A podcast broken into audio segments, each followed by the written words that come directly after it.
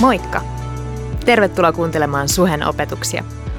Me toivotaan, että näistä opetuksista voisi olla hyötyä sun elämässä ja arjessa. Muistathan, että sä olet aina tervetullut meidän tilaisuuksiin Kalliossa, Tikkurilassa ja Espoossa. Tarkemmat osoitteet ja kellonajat ja lisätietoa muutenkin meidän seurakunnasta löydät osoitteesta www.suhe.net. Mutta nyt opetuksen pariin. Hei! Ei muuta kuin hyvää sunnuntaita myös mun puolesta. Mä oon Kirsi Rothfors, niin kuin Olli mut hienosti. Annetaanko Ollille pienet? Se oli ensimmäinen juonto, ei kesällä. ja ihan huikeeta. Musta on niin kuin, ehkä parasta on aina nähdä uusia ihmisiä onnistumaan vaikka missä eri tehtävissä. Jotenkin se, että me saadaan äh, oppia uutta, kokeilla uusia asioita, ja, ja jotenkin itse aina innostuu siitä ja itse kokee onnistumista silloin, kun joku toinen onnistuu. Ja mun mielestä on, Olli, Olli teki äärimmäisen hyvää duunia tässä, niin kuin myös bändi. Mutta hei, ihan ensimmäiseksi, ennen kuin mennään varsinaisesti teeman pariin, niin mä haluan tuoda terveiset Indonesiasta. Mä olin viikon Jakartassa tämmöisessä maailman evankelisen allianssin yleiskokouksessa. Hirveä sanahirviö, mutta käytännössä paikalla oli yli 800 pastoria ja kristittyä johtajaa ja 92 eri maasta. Eli, eli maailma oli katettu aika hienosti ja täytyy sanoa, että oli todella virkistävä reissu. Oli paljon, mitä, mitä sai oppia ja oli paljon ihmisiä, keihin sai tutustua. Mutta myöskin se, mikä jotenkin puhutteli, minkä haluan jakaa, on se, että Indonesia on maa, joka on kokenut vainoa. Kristityt on kokenut Indonesiassa vainoa. Ja, ja niihin paikkoihin meneminen, niin kyllä se sytyttää sydäntä. Kyllä se virvottaa, koska ne ihmiset siellä, ne paikalliset kristityt, on jotenkin niin täynnä tulta. Ne on, niin, ne on janosia, ne on nälkäisiä ja jotenkin niiden niin kuin, tässä forefrontissa, tässä niin kuin tärkeimpänä asiana heidän mielessä on se missio, jonka Jeesus Kristus on kullekin meistä antanut. Ja kyllä mun täytyy sanoa, että se oli henkilökohtaisesti virvottavaa olla heidän keskellä, ylistää ja rukoilla semmoisessa korkeassa rukoustornissa, jossa 24-7 heillä on ylistysbändi siellä ja live rukous ja ylistys vaan pauhaa ja maisemat näkyy pitkälle ja, ja kyllä se on jotain tosi kaunista ja puhuttelevaa. Ja täytyy myöntää, että myös itsellä kävi niin, että ajatukset selkeytyi.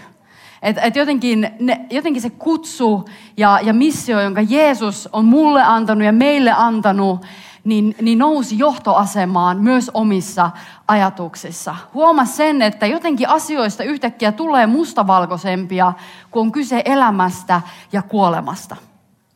Monet ihmiset kysy, mulla, kysy multa siellä aina, että hei no mitä haasteita teillä on Suomessa?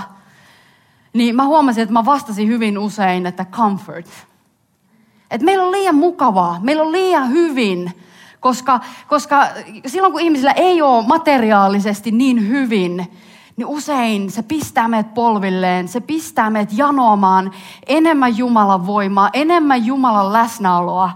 Ja mun rukous on tänään, että se saisi tapahtua myös täällä.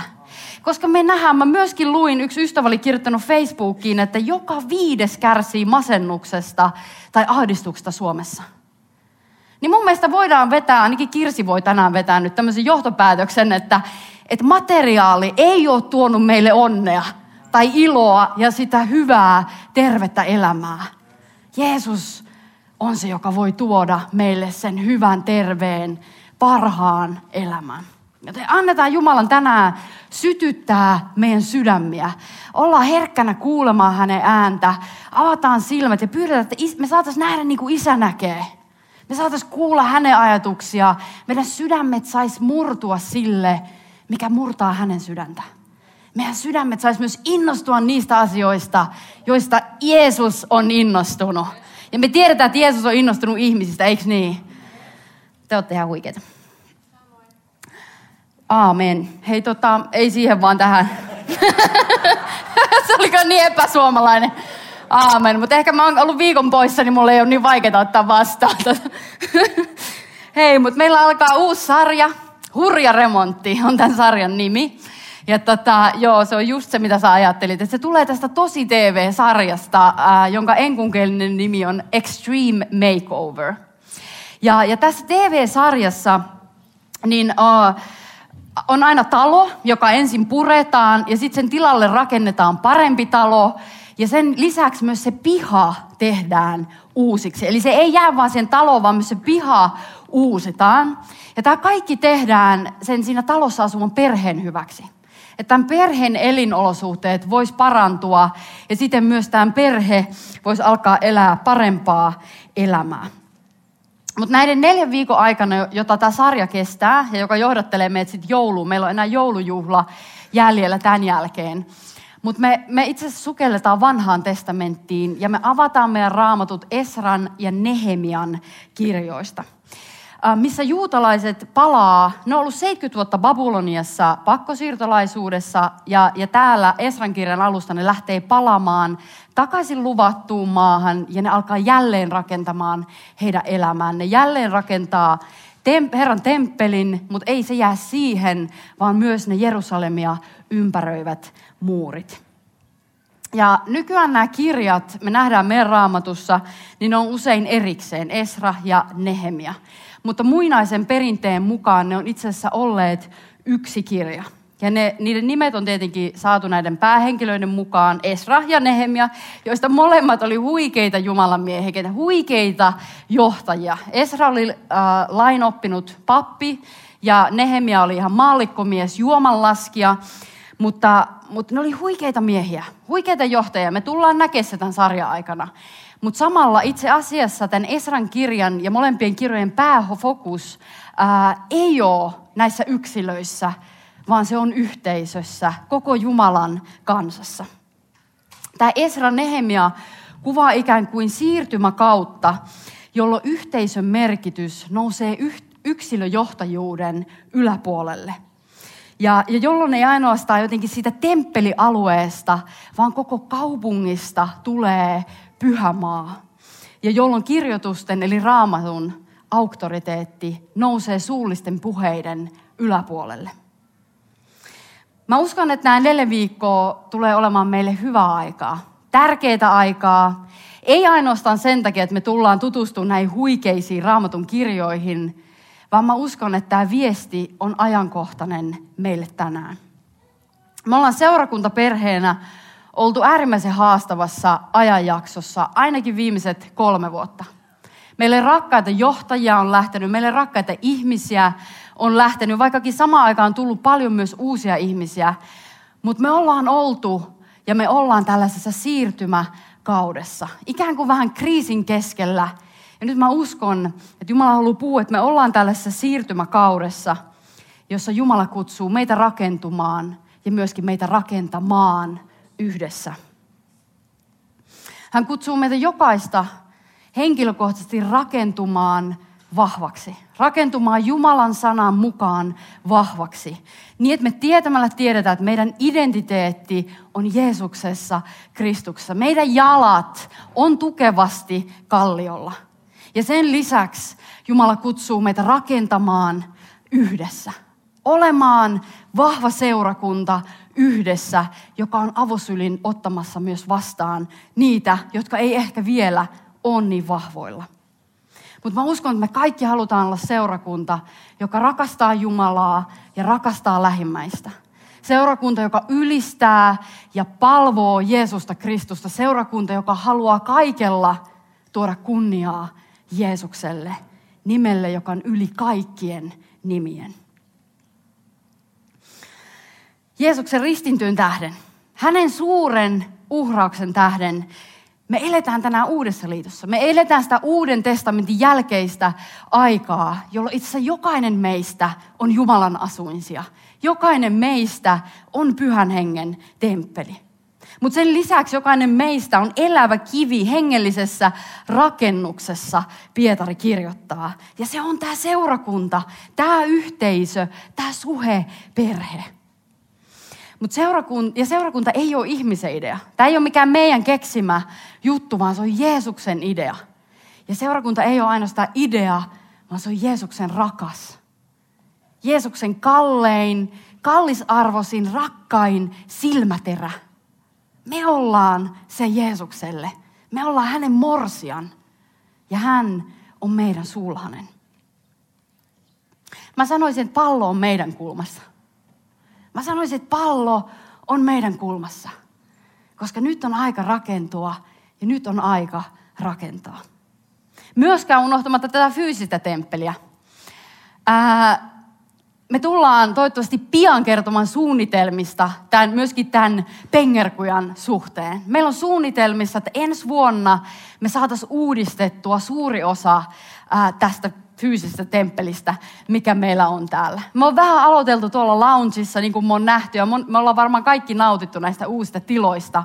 Mutta ensi vuoden aikana olisi tarkoitus laittaa uusiksi. Hei, jos olet kiinnostunut projektista, niin Huon on tuolla meidän rakas ää, latinopastori, niin tota, se pistää ranttaliksi monien muiden muassa. Mutta jos haluat olla osana sitä joukkoa, niin ilmoita itsesi Huonille. Tästä tulee hyvä juttu ensi vuonna. Mutta fyysinen ja hengellinen todellisuus, näkyväinen ja näkymätön, on aina käsi kädessä. Ja sen takia me ei voida unohtaa myöskään tätä fyysistä todellisuutta, missä me eletään. Koska ne asiat, joita tapahtuu hengellisessä, tulee aina näkyviin jossain kohtaa näkyvässä. Ja samalla ne asiat, mitä me tehdään tässä fyysisessä, näkyvässä todellisuudessa, niin ne julistaa sinne hengelliseen. Mun mielestä hyvin tämmöinen käytännöllinen esimerkki tästä on ää, kodin siisteys. Koska, koska silloin, jos meillä ei ole kauhean siistiä, niin se usein se siisteystaso korreloi meidän henkistä tilaa. Mä sanoisin, joo, me ollaan erilaisia persoonia, mä tiedän sen. Mutta mä uskon, että aina kun sotku on siivottu, niin meillä kaikilla on vähän levollisempi mieli. Ja sillä tavalla, se ei ole mitään niin kuin kaukaisempaa, mutta sillä tavalla myös tämä ympäristö, missä me nähdään, me saadaan olla tekemästä tästä paikka meidän perheelle, jossa meidän on hyvä olla, myös ihan käytännön tasolla. Mutta joo, palataan aiheeseen. Esra ja Nehemia. He johti molemmat juutalaisia paluumatkalla Babylonista takaisin luvattuun maahan. Ja heidän johtajuusroolinsa täydensi kauniisti toisiaan.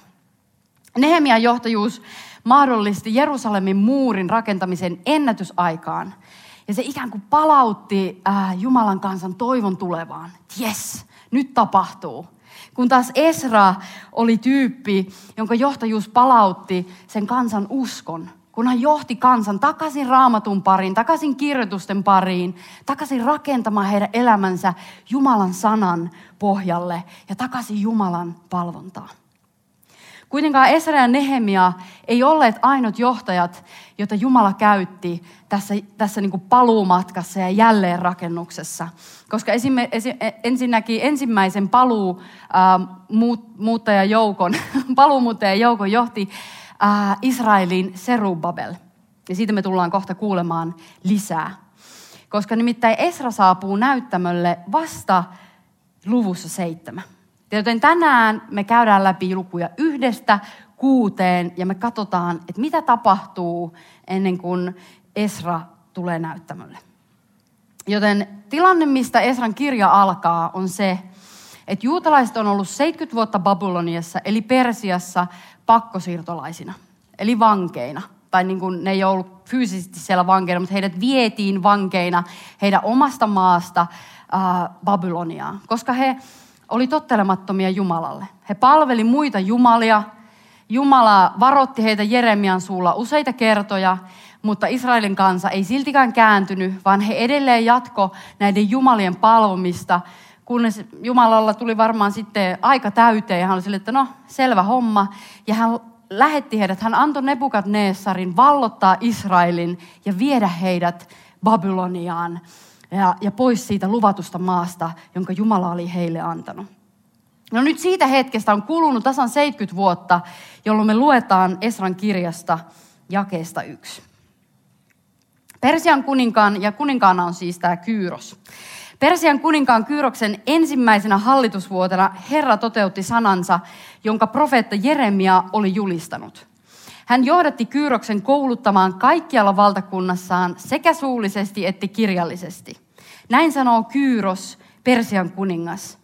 Herra taivaan Jumala on antanut minulle kaikki maan valtakunnat. Hän on käs, nyt käskenyt minun rakentaa itselleen temppelin Juudan Jerusalemiin. Kaikkien teidän, jotka kuulutte hänen kansaansa, tulee lähteä Juudan Jerusalemiin rakentamaan Herran Israelin Jumalan temppeliä. Eli siis tämä kuningas kirjoittaa, mieti, Persian kuningas. Tulkoon teidän Jumalamme, te, te, olkoon teidän Jumalanne teidän kanssanne. Herra on Jumala, jonka asuinsia on Jerusalem. Kaikkialla, missä tämän kansan jäseniä yhä elää muukalaisina, tulee paikkakunnan asukkaiden antaa heille mukaan hopeaa ja kultaa ja tavaraa ja karjaa sekä muita lahjoja Jerusalemiin rakennettavaa Herran temppeliä varten.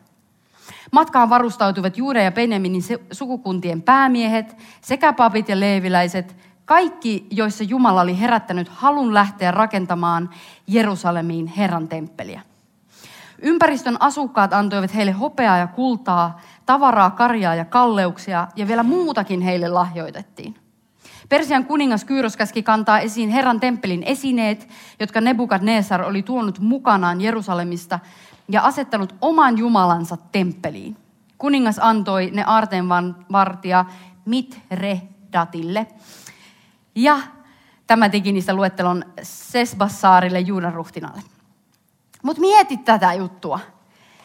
Jumala koskettaa tämän ei-uskovan kuninkaan sydäntä niin, että hän toteuttaa sen, mitä Jeremia on jo julistanut aiemmin tapahtuvaksi.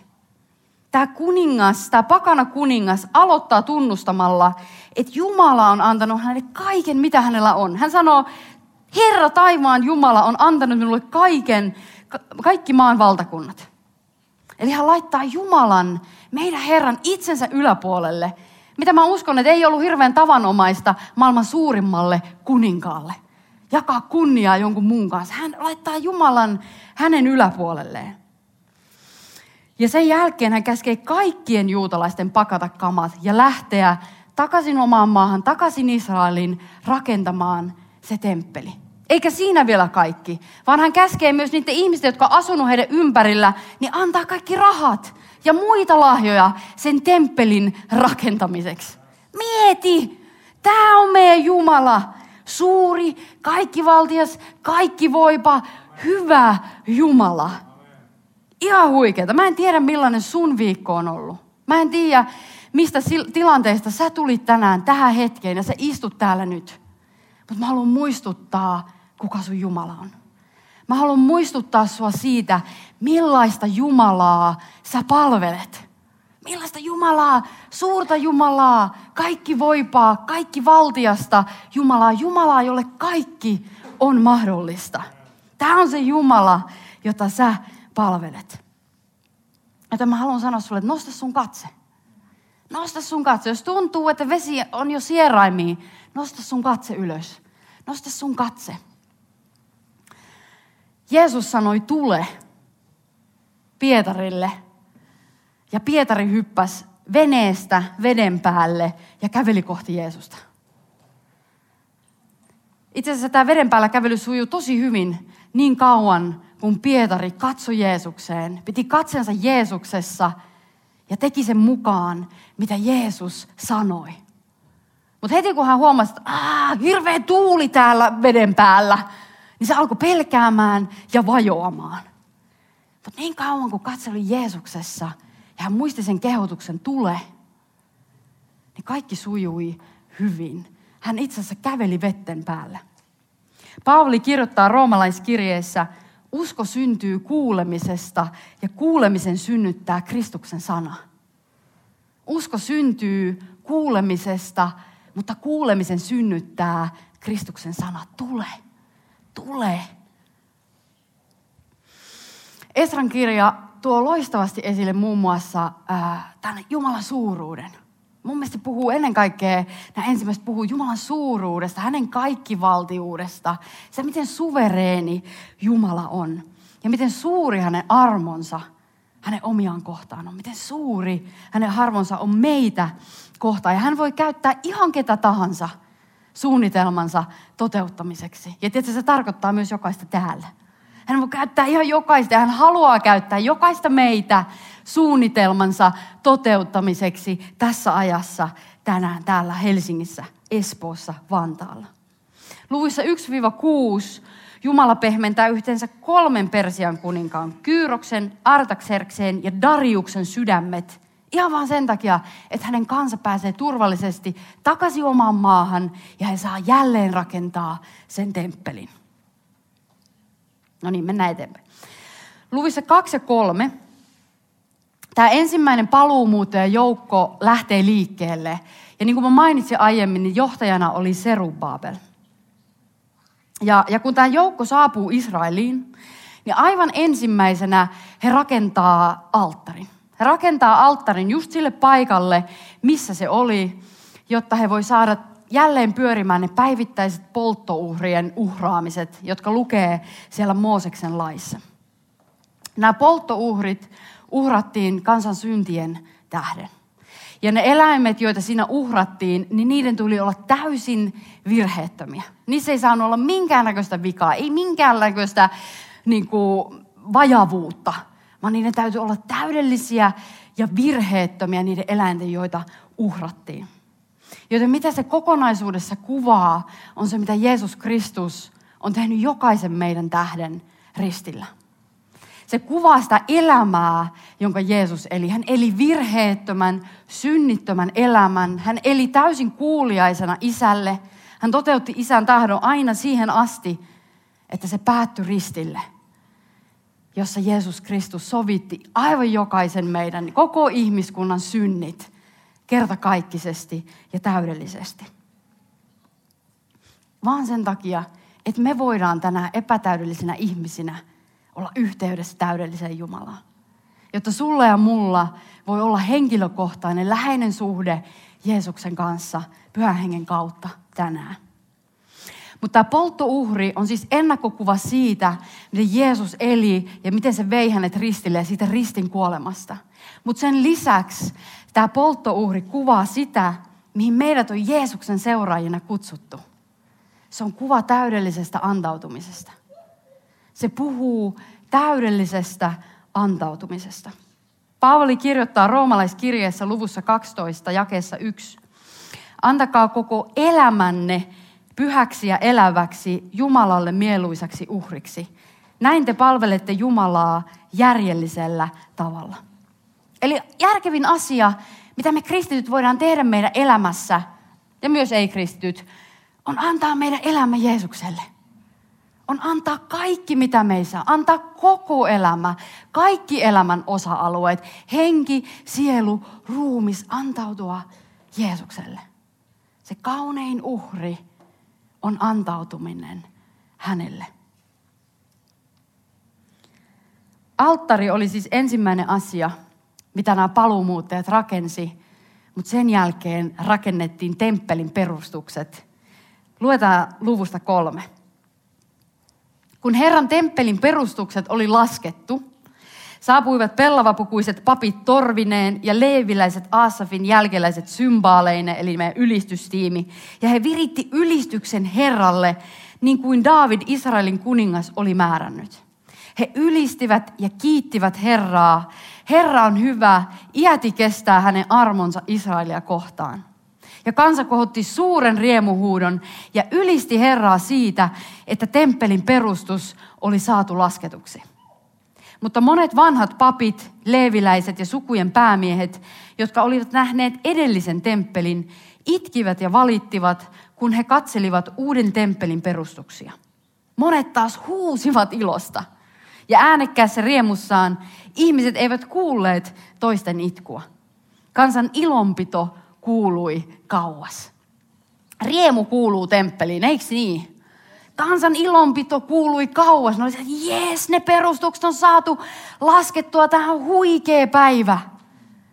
Mutta sitten kun me ollaan rehellisiä ja me katsotaan tätä tekstiä, niin siellä temppelin perustusten äärellä oli kahdenlaisia ihmisiä. Oli ne nuoret, jotka oli aivan fileissä siitä, että nyt, on, nyt tämä homma lähti käyntiin. Nyt on perustukset laskettu. Tämä on tästä eteenpäin vaan pelkkää menestystä. Se merkitsi heille tulevaisuutta ja toivoa. Mutta sitten siellä oli nämä vanhat papit, leeviläiset ja sukujen päämiehet, jotka itki ja valitti. He oli niitä, jotka oli nähnyt sen vanhan temppelin. Tiedätkö sen Salomon temppeli, jonka loisto oli niin suuri, että siihen aikaan koko maailma ihaili Salomonin temppeliä. Toiset oli innoissaan tulevasta, toiset oikein oli innoissaan Jumalan lupauksista, mitä Jumala tulee tekemään meidän keskellä. Ja toiset valitti, toiset väheksy sitä nykyhetkeä, toiset oli haikaili menneitä tietyllä tavalla. Ne katso taakse, ne haikaili menneitä, että oh, silloin oli niin paljon paremmin. Saarnaaja sanoo tähän viisaasti, luku 7 ja 10. Älä kysele, miksi asiat ennen olivat paremmin kuin nyt, sillä et sinä viisauttasi sitä kysy. Se saarnaaja jotenkin ihan aina yksin läpi. Tiedätkö, menneisyyttä ei ole tarkoitus unohtaa. Ei missään nimessä. Menneisyys on aina tärkeä käsitellä. Ja, ja menneisyydestä on myös tärkeää oppia. Me ei tarvitse toistaa samoja virheitä. Mutta samalla meillä on vastuu siitä, mitä me puhutaan tänään. Meillä on vastuu siitä, mitä me sanotaan ja tehdään tänään, millaista ilmapiiriä me luodaan meidän ympärille tänään. Vanhoja aikoja ihannoidessa nimittäin unohtuu helposti se, että Jumalalla on täys hallintavalta myös meidän tulevaisuudesta. Hänellä on hyvä suunnitelma meidän seurakunnalle ja jokaiselle teille myös tänään ja tulevaisuudessa. Mutta toinen, mikä on vielä ehkä harmillisempaa, on se, että jos meidän ajatukset on menneessä, me haikaillaan koko ajan niitä vanhoja hyviä aikoja, niin me missataan se, mitä Jumala tekee tänään. Me missataan se, mitä hän haluaa tehdä meidän keskellä tänään. Me missataan se, mitä hän haluaa tehdä sun sydämessä tänään, jos meidän ajatukset on jossain muualla kuin tässä tänään. Ollaan läsnä tässä tänään, ollaan läsnä toisillemme, mutta myös läsnä Jumalalle. Mitä hän haluaa sanoa meille tänään rakkaille lapsilleen, perheelleen, kansalleen tänään. Hänen hyvyytensä määrää ei voi mitata. Tässä Jeesus Kristus on lunastaja. Hän on ennalleen asettaja ja hän on äärimmäisen erikoistunut uusiin alkuihin. Jokaisen meidän henkilökohtaisessa elämässä, mutta myös suheperheen elämässä. Hän on erikoistunut uusiin alkuihin. Hän kykenee tekemään tuhkasta kaunista. Me ei kyetä, hän kykenee tekemään tuhkasta kaunista.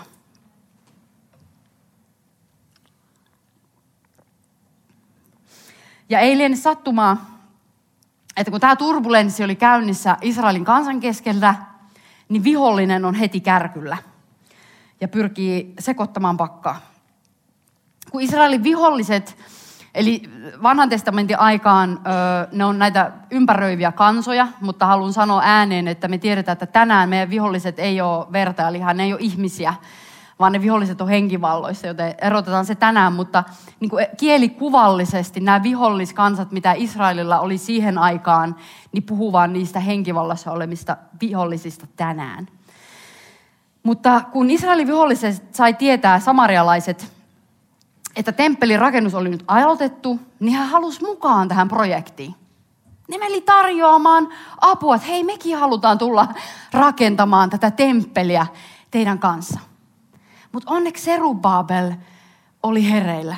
Serubabel oli jotenkin, sillä oli kärryä ja se ymmärsi, että itse asiassa ei enää hyvää tahtoaan halua tulla meitä auttamaan, vaan he haluavat tulla lannistamaan ja muuten vaan negatiivisesti vaikuttamaan Israelin kanssa ja niiden rakentajien mieliin. Ja niinpä Israelin viisaasti kieltäytyi tästä avusta. Tiedätkö, meidän täytyy erottaa lammas ja susi lampaiden vaatteessa. Meidän täytyy, meitä on kutsuttu erottamaan lammas ja susi lampaiden vaatteista. Meidän täytyy uskaltaa sanoa ei joskus myös hyvältä kuulostaviin tarjouksiin. Jos ei se ole sitä, mitä Jumala on pyytänyt meitä tekemään. Meidän täytyy sanoa ei, vaikka se kuulostaisi miten hyvältä. Meidän täytyy uskaltaa pitää kiinni Jumalan sanasta, totuudesta. Meidän täytyy uskaltaa pitää kiinni siitä, mihin me uskotaan – vaikka toiset ihmiset meidän ympärillä olisi eri mieltä. No nämä samarialaiset ei tietenkään tykännyt siitä, että israelilaiset sanoi heille ei.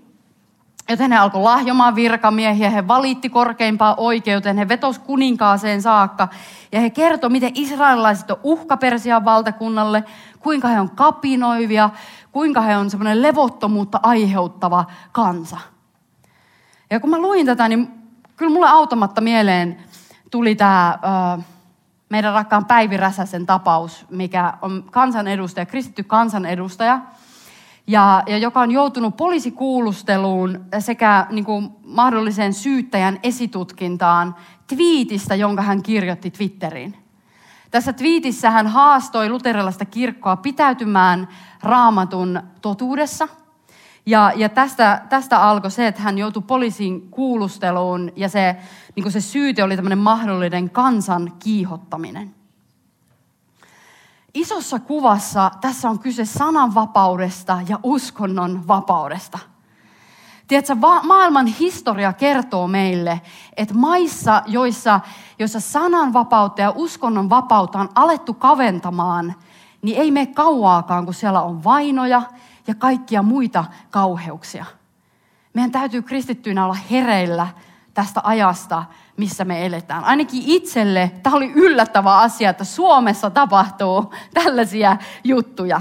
Saattaa olla, että mä olin ainut, mutta mä haluan kutsua meidät rukoukseen. Vähintäänkin rukoukseen meidän päättäjien ja meidän esivallan puolesta. Missä ihmeen, miten nopeasti nämä perustukset, jolle tämä valtio on perustunut, on rapistunut näin nopeasti? Silloin kun mä kävin koulua, ja ei sitä nyt niin kauan ole, niin tota, vaikka ei jää nuori olekaan, niin ala-asteelta lukio, joka kevät laulettiin suvivirsi, joka joulu laulettiin Maa on niin kaunis. Tämä homma on muuttunut aivan päälaelleen ja todella nopeasti. No temppelin rakennustyöt keskeytyi.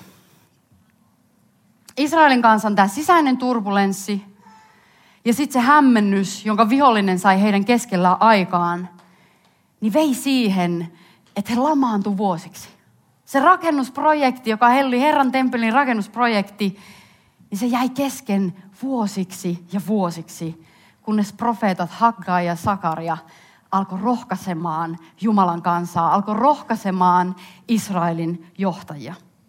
Eli samalla, jos sä haluat tutkia raamattuun näiden neljän viikon aikana, niin kun sä luet Esra ja Nehemian kirjaa, niin lue ihmeessä profeetat Haggai ja Sakaria vähintäänkin siinä rinnalla, koska nämä on täysin samaa aikaa ja ne puhuu samasta asiasta. Luetaan pätkä Hakkain kirjasta luvusta kaksi. Tämä tuo esille myös sen sama asia, mitä me äsken ää, luettiin. Mutta Hakkai kirjoittaa, että vieläkö teidän joukossanne on joku, joka on nähnyt, miten kaunis entinen temppeli oli? Eikö se, mikä nyt on silmienne edessä, ole entisen rinnalla kuin ei mitään? Mä en tiedä, ehkä siihenkin aikaan on pientä sarkasmia harjoitettu. Siltä se vähän kuulostaa. Mutta näin sanoo Herra. Nyt Serubabel, ole luja. Älä lannistu Joosua, Josajakin poika, ylimmäinen pappi, ja kaikki maan asukkaat. Tämä ei ollut vain johtajille, vaan, vaan Herra puhuu kaikille maan asukkaille, koko Jumalan kansalle. Olkaa lujat, olkaa lujat, sanoo Herra. Ryhtykää työhön. Minä olen teidän kanssanne, sanoo Herra Sebaot. Tämän lupauksen minä annoin teille jo silloin, kun lähditte Egyptistä. Minun henkeni on teidän kanssanne. Jumala sanoo, minun henkeni on teidän kanssanne. Älkää pelätkö. Näin sanoo Herra Sebaot, vain hetki enää ja minä järisytän taivaan ja maan, meret ja mantereet. Minä saatan kansat kauhun valtaan ja niiden aarteet tuodaan tänne. Minä täytän temppelini loistolla, sanoo Herra Sebaot. Minun on hopea ja minun on kulta, sanoo Herra Sebaot. Tämän temppelin loisto on oleva suurempi kuin entisen, sanoo Herra Sebaot. Tälle paikalle minä annan rauhan ja menestyksen, sanoo Herra Sebaot. Ja tiedätkö, niin rakennustyöt laitettiin jälleen käyttöön. Profeetat nousi profetoille kuuluville paikoille ja rakennustyöt lähti jälleen käyntiin myöskin siinä epävakaassa tilanteessa. Mutta kuinka ollakaan, jälleen nousi uusi vastustus ja jälleen viholliset vetos kuninkaaseen asti. Ja siinä vaiheessa kuninkaana oli kuningas Dareios. Mutta hän kaivo arkistoista. Hän meni arkistoihin ja hän kaivoi tämän Kyyroksen antaman määräyksen. Mikä tietenkin oli juhlapäivä, koska hän käski antaa rakennustöiden jatkua rauhassa, mutta sen lisäksi hän käski, että Israelin ympäröivien kansojen tuli maksaa Israelin vanhimmille kaikki kustannukset. Mieti! Jälleen sama juttu. Hän sanoi, minun on hopea ja minun on kulta. Tämän temppelin loisto on oleva suurempi kuin entisen, sanoo Herra Sebaat. Tälle paikalle minä annan rauhan ja menestyksen, sanoo Herra Sebaat. Ja niin profeettojen Hakka ja Sakaria avustaminen ja rohkaiseminen koko Jumalan kansa sai tämän temppelin rakennuksen päätökseen. Ja sitten alkoi bileet. Sitten riemuittiin uuden temppelin vihkiäisjuhlassa. Ja vihdoinkin Jumalan palvelukset saatiin taas käytäntöön. Bändi voi tulla lavalle. Me aletaan lopettelemaan.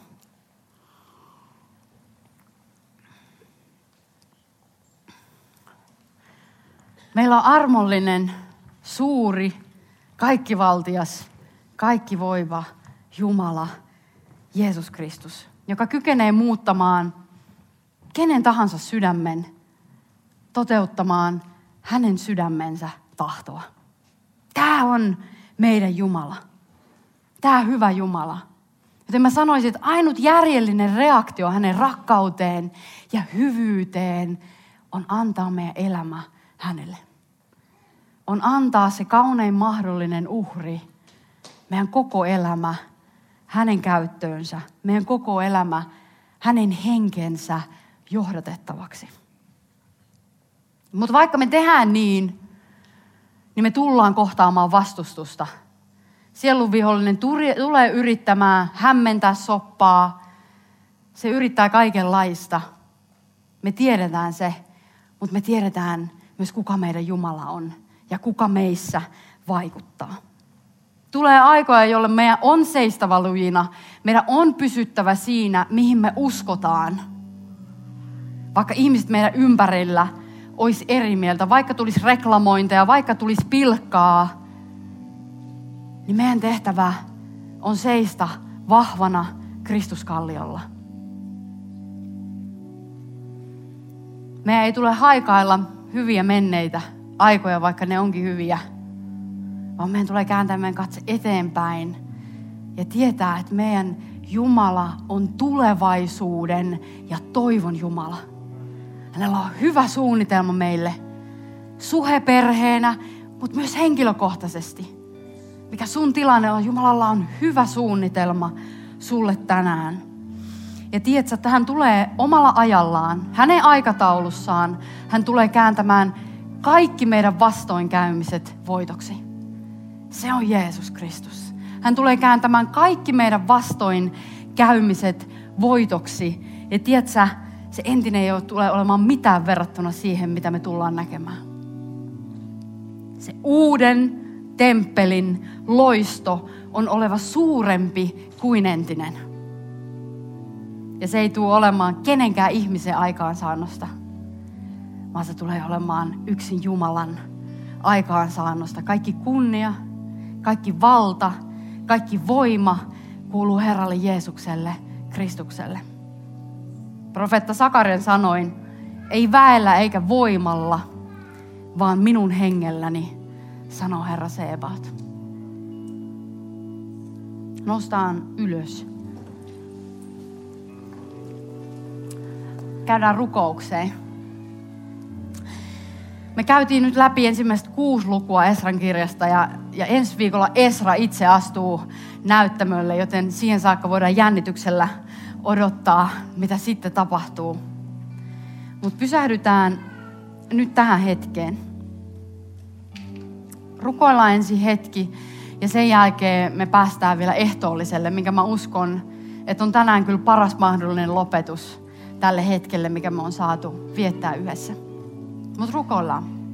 Mulla on pari kysymystä, josta ensimmäinen on se, että ollaan, laitetaan vaan meidän silmät kiinni ja ollaan vaan silleen, että sinä ja Jumala, minä ja Jumala tässä hetkessä. Voi olla, että meillä on kiireinen arki, meillä on perhearkea, paljon töitä, niin tämä on se hetki, kun me tullaan tänne Herran temppeliin, niin me saadaan viettää hetki vaan isä ja minä, aivan rauhassa. Me saadaan olla kuulolla tässä hetkessä. Mutta ensin mä haluan kysyä, että, että jos täällä on joku, joka ei ollenkaan tunne vielä Jeesusta Kristusta omana Herrana ja pelastajana, sun henkilökohtaisen elämän Herrana ja pelastajana, niin nyt sulla on mahdollisuus vastaanottaa hänet sun elämään. Antaa sun elämä uhrina Jumalalle.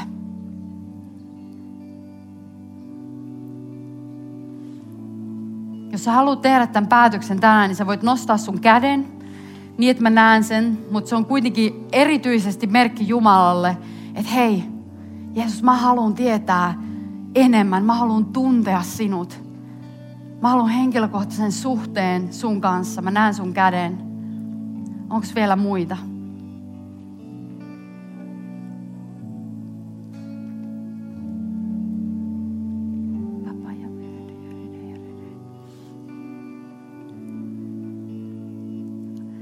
Onko vielä joku toinen, joka haluaa tänään antaa elämänsä parhaisiin käsiin, rakastavan isän käsiin?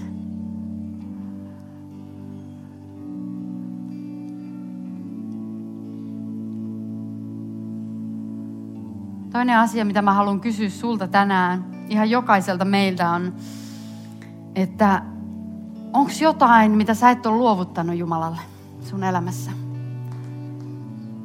Onko joku elämän osa-alue? Onko joku kamppailu? Minkä sä voisit tänään antaa Jeesukselle.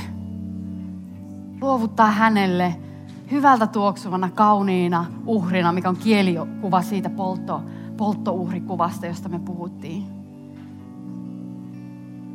Tiedätkö, se polttouhri tapahtui silleen, että että ne kaikki palaset, no ensinnäkin se eläin pilkottiin, no veret vuodatettiin, eläin pilkottiin ja sitten ne palaset koottiin kaikki siihen uhrialttarille. Ja sitten kun ne kaikki palaset oli siellä alttarilla, niin se tuli, tuli ja se kulutti sen uhrin. Mä uskon, että tämä tuli puhuu pyhähengen tulesta. Se on kielikuva siitä pyhähengen tulesta meissä se, mitä me anottiin jo ihan tämän tilaisuuden alusta, että Jumala voisi tulla ja sytyttää meidän sydämet palaamaan hänen puoleen aivan uudella tavalla. Niin rukoile sitä mun kanssa tässä hetkessä. Lähestytään meidän isää, tai mitä ikinä sulla on mielessä. Niin käytä tämä hetki pyytäen, anoen. Jumala lupaa, että kun pyytävä saa ja etsiä löytää ja kolkuttavalle avataan. Nosta sun käsi tai nosta sun ääni. Jos sulla on joku elämän osa-alue, joku asia, minkä sä haluat tänään luovuttaa Jumalalle, niin sano se hänelle. Sano se hänelle. Hei, mä tarviin apua tässä asiassa. Isä, auta mua. Mä uskon, että tänään Pyhä Henki haluaa vapauttaa meitä. Hän haluaa, haluaa vapauttaa vankeja. Hän haluaa murtaa kahleita, irrottaa siteitä meistä. Hän on kutsunut meidät vapauteen. Vapauteen Kristus meidät vapautti. Vapautti meidät täydelliseen Jumalan lapsen vapauteen. On se iloon ja riemuun. Jumalan läheisyyteen.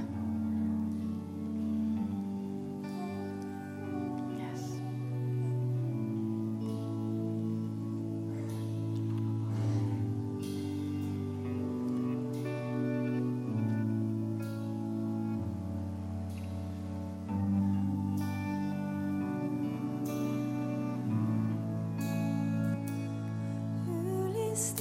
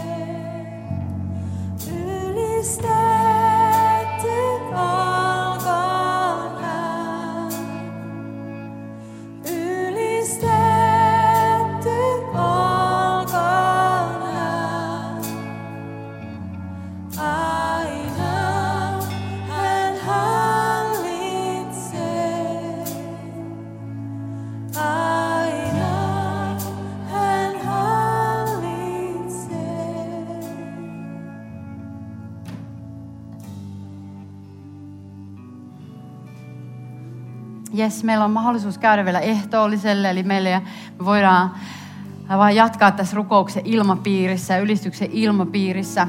Meillä on ehtoollisen jakopisteitä jokaisessa neljässä kulmassa.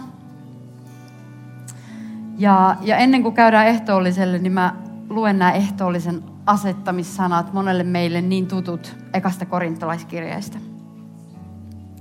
Herra Jeesus, sinä yönä, jona hänet kavallettiin, otti leivän, kiitti Jumalaa, mursi leivän ja sanoi, tämä on minun ruumiini, joka annetaan teidän puolestanne. Tehkää tämä minun muistokseni. Samoin hän otti aterian jälkeen maljan ja sanoi, tämä malja on uusi liitto minun veressäni. Tämä malja on uusi liitto minun veressäni. Niin usein kun siitä juotte, tehkää se minun muistokseni.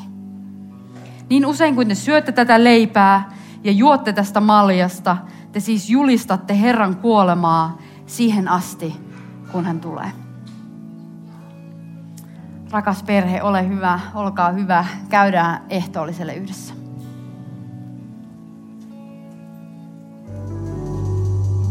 Kiva, että kuuntelit. Ota rohkeasti yhteyttä, jos haluat tietää suhesta lisää. Sä löydät meidät Facebookista ja Instagramista nimellä Suhe-seurakunta. Jos haluat olla tukemassa Suhen toimintaa taloudellisesti, siihen löydät ohjeet kotisivultamme osoitteesta www.suhe.net. Nyt hyvää viikon jatkoa.